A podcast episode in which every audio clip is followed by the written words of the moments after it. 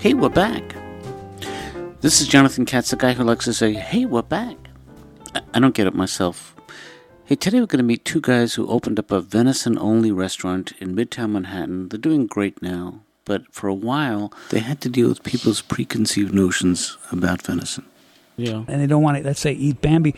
I remind uh, the diners that Walt Disney was anti Semitic, and that tends to do the trick. We have a way of splitting up the work between us, which has worked perfectly for us, and I recommend it to a lot of teams where I do most of the creative and the other work as well. I'm a one man support system, is what He supports me. I'm able to take what Tom does with deer meat and. well, it's got to be fun. I mean, if when you kill as much deer as we do and cook it, Oh, it's been overwhelming, really Um, overwhelming. I know two people who are, you know, kicking themselves right now, and, and those are our wives. Because I don't think it's any secret, both our wives left us. Uh, Yeah, they, they they thought we were really nuts at one point.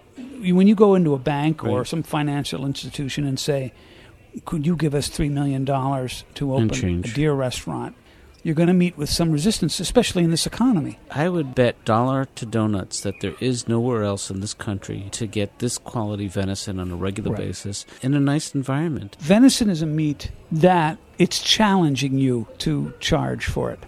It goes bad very, very quickly, and it goes Right. bad quite often just after it's served.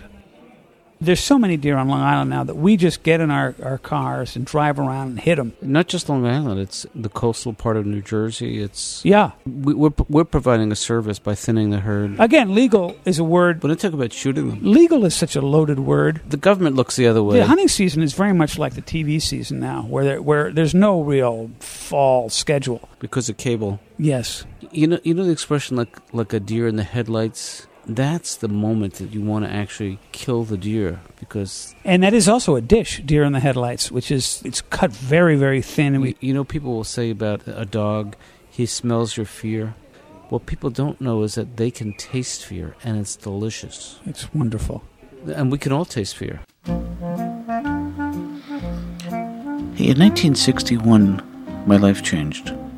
I went to a place on 96th and Broadway where you can play a kind of ping pong I'd only heard about, never seen played.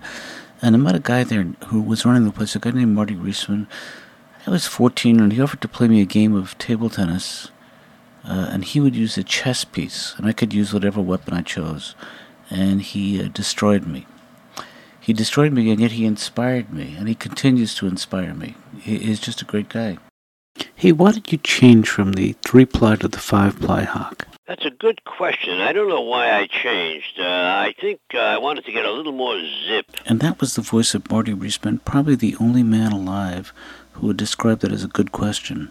Yeah, I mean, the problem is that I was the hardest. I was I was using the lightest and the slowest racket in the world, literally, Right.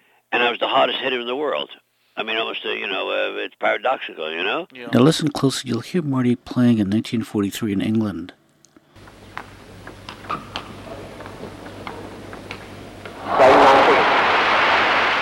Both men have won two sets, and this is the decider. Youth pitted against experience, subtle tactics against dashing speed. The first American, only 19 years old, was not even born when Barner had already won his first world title. And this is it. Barner's backhand flip may win him the title again. What you can't really tell is that Marty's hitting the ball more than 110 miles an hour in front of more than 5,000 people.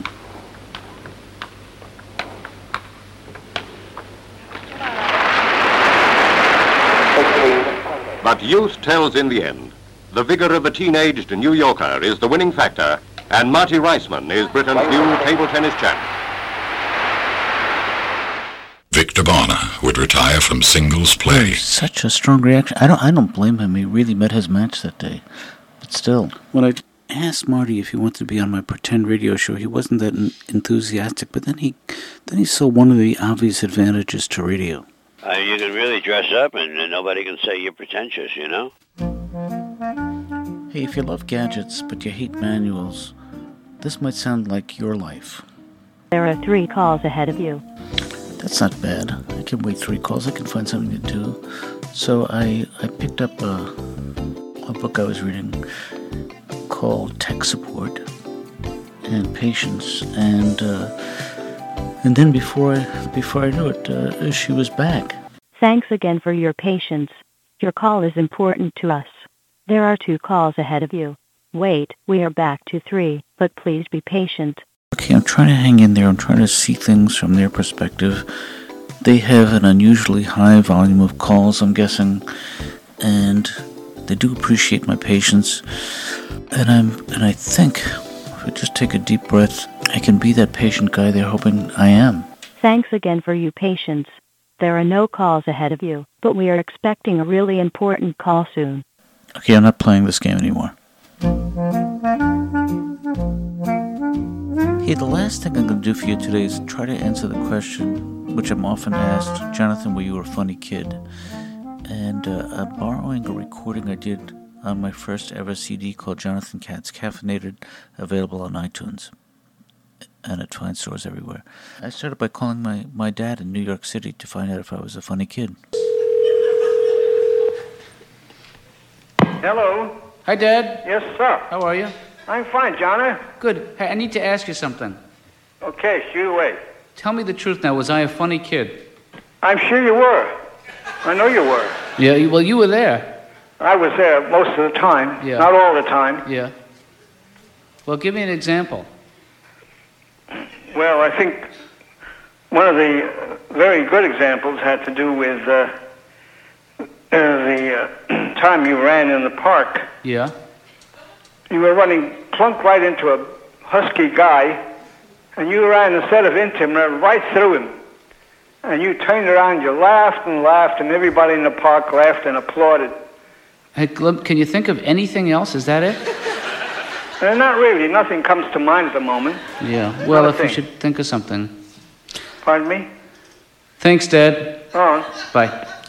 Then I, uh, I decided to call my biggest fan, uh, my aunt Sylvia in uh, in Maine. She lives in Maine. Hello. Hi, Sylvie. Oh, hi, Jana. How are you? All right, darling. How are you? I'm good, thanks. Oh, that's good. Nice up there? Well, not so good. Oh, really?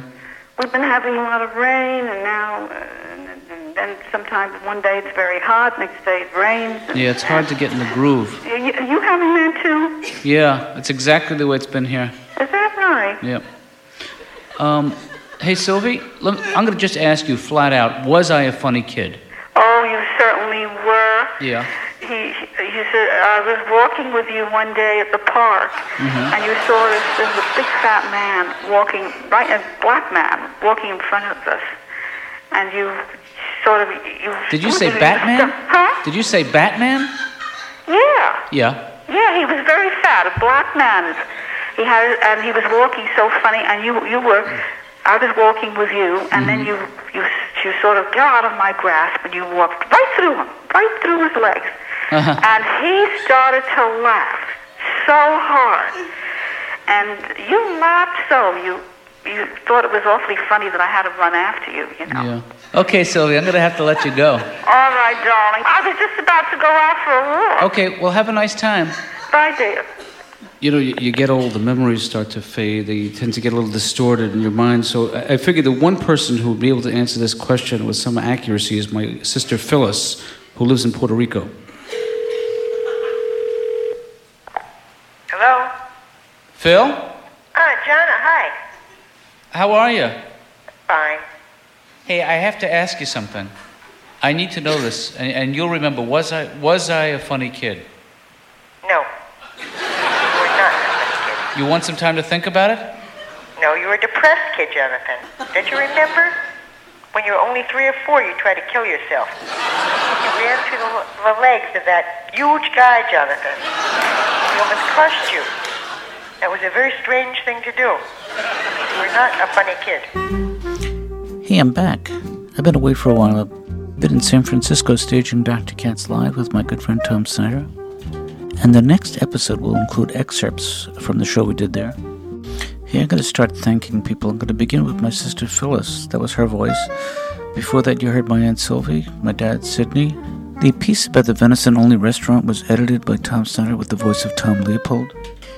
We're listening to the music of Guy Van Duser and Billy Novak. Also heard the music of Mike Shapiro. I'm Jonathan Katz. You're listening to Hey, We're Back on WKATZ.